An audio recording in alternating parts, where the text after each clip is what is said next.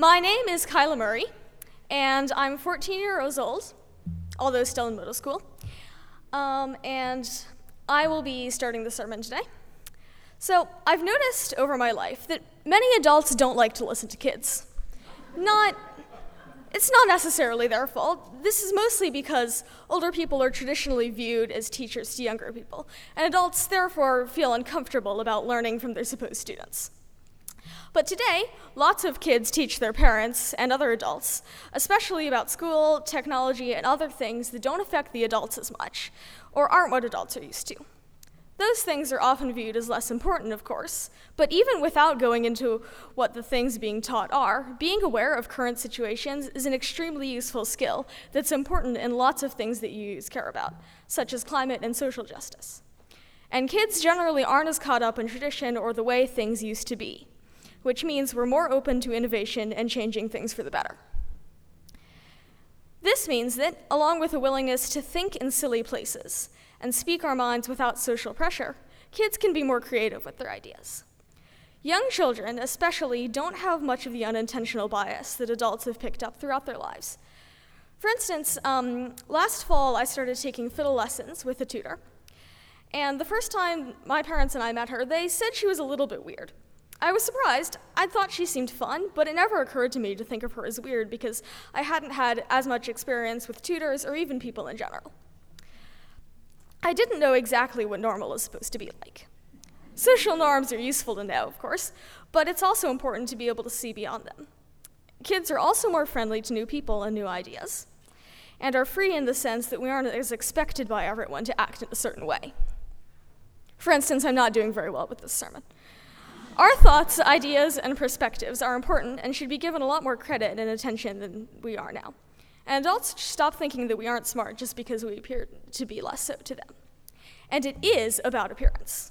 Adults say that kids aren't as mature, but everyone is different and everyone grows up in different situations.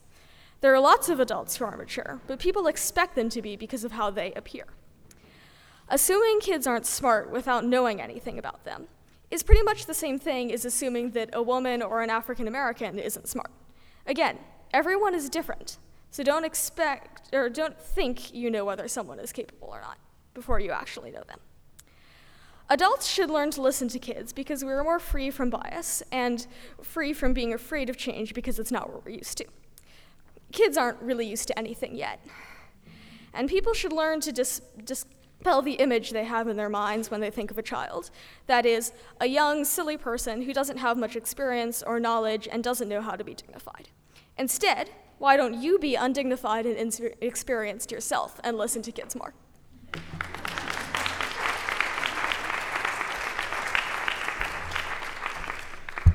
Hello, um, my name is Bruno. Thank you for coming today. Um, uh, I'm Bruno, and as you know, I'm a kid.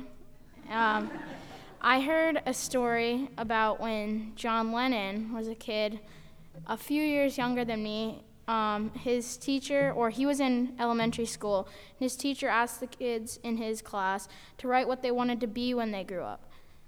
John Lennon said that he wanted to be happy. After seeing his answer, the teacher said that he didn't understand the assignment. John Lennon replied that the teacher didn't understand life. the world that we live in today, many choices are made by grown ups for us. I can list multiple examples of choices or laws that either favor adults' views over kids or don't even pause to consider our opinions. On our current, or take voting for example, you hear lots of youth talking so much about their opinions on our current President Trump. Even though many of us have similar thoughts on politics as our parents, those thoughts should count individually instead of the adults representing themselves and their kids. Another example of our voices not being heard is youth schooling. Isn't it weird that our parents are the ones who have to have all the say in how we learn, what we learn, how we take tests, which in my opinion are very unnecessary, and what's on the test? It's crazy. Most kids take this for granted, going to school every day, uh, doing the work they need to do just to get through, the, through school. But actually, if our opinions had more of an impact on our own schooling, we would come to a good agreement where we would learn what is needed to be successful, but also enjoy doing it. This is why I know, and I think you know it too, that our voices should be heard and our opinions taken seriously. Thank you for listening to our sermon.